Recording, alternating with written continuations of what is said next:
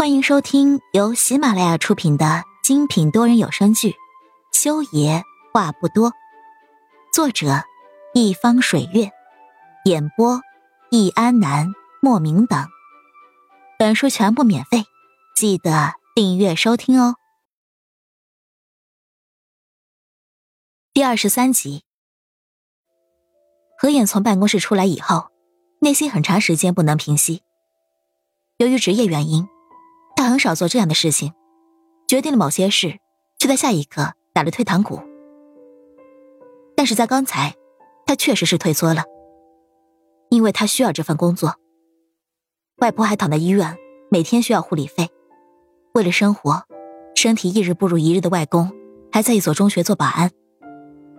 何言不能失业，所以，在听到肖女士从此之后都不会出现在这个幼儿园的时候。他就立刻打消了心里想要辞职的念头。那一刻，他只能自私的告诉自己，自己没错，要走也是肖女士走，而不是他走。何妍在学校的长椅上坐了一会儿，调整了情绪之后，才把手里的辞职信撕碎丢进了垃圾桶。他决定了，他要好好留下来。打消了心里消极的想法之后，何妍觉得自己浑身轻松。从操场走到了班上，没推门。站在窗外的他，就看到了有个小身影坐在一堆孩子中间，正在手舞足蹈的比划着什么。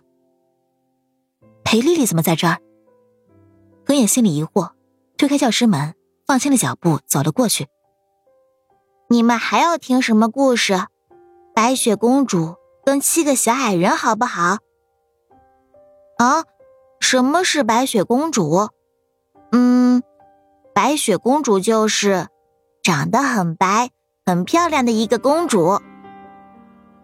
何眼站在教室门口不出声听着裴丽丽用那稚嫩的童音讲着童话故事。为了照顾到这群小孩略微迟缓的理解力，他还会停下来重复讲解故事里面各种不好理解的词语，生动形象的模样让何眼仿佛看到了自己。有那么一刻，他几乎都要认为。但是那是不可能的事情。三年前，他亲眼看到那个孩子的尸体，青紫冰冷，已经了无声息。而现在，在他面前的裴丽丽却是那么的生动。就算他心里无比的希望，却也知道那是不可能的了。何眼摇了摇头，苦笑了一下，然后轻咳了两声，往教室里面走了进去。裴丽丽听到了何眼的脚步声。停住了话茬，扭头转过来，惊喜的看着他。啊，小姐姐，你在这里呀！说完，他快速的从凳子上蹦了下来，张开双臂，蹦跳着跑到了何言面前，求抱抱。何言赶紧伸手将他抱了起来。你怎么在这儿啊？何言注意到，裴丽丽身上穿的有点厚，便将她抱到了外面，把她把外面的厚背心脱了下来。嘿嘿，那是景叶叔叔给我穿的。他说：“今天可能会下雨，多穿点。”裴丽丽肥嘟嘟的小手撑着下巴，乖乖的坐在椅子边上，看着何言把背心叠起来。何言有点诧异：“怎么会是景叶叔叔给你穿衣服？你爸爸呢？”“嗯，我爸爸不跟我住一起。”裴丽丽答了一句，小小的年纪，话语里面却有了不符合年龄的成熟和忧郁。何言失笑片刻。却很快的调整了自己，伸手捧着他的脸蛋揉了揉。那你可真棒，独立的孩子最厉害了。说着，何影又替他将背心装到了他背上背着的金龟子的背包里，发现背包里装了很多的零食跟牛奶，零食都是些膨化食品，很不健康。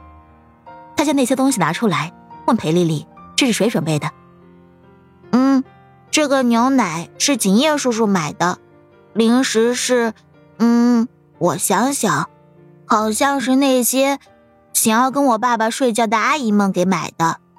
这个旺仔小馒头是燕燕阿姨买的，这个薯片是莹莹阿姨买的。何眼听着裴丽丽如数家珍一样的把那些女人的名字念了出来，已经是目瞪口呆了。莺莺燕燕，裴母秀可真够厉害的呢。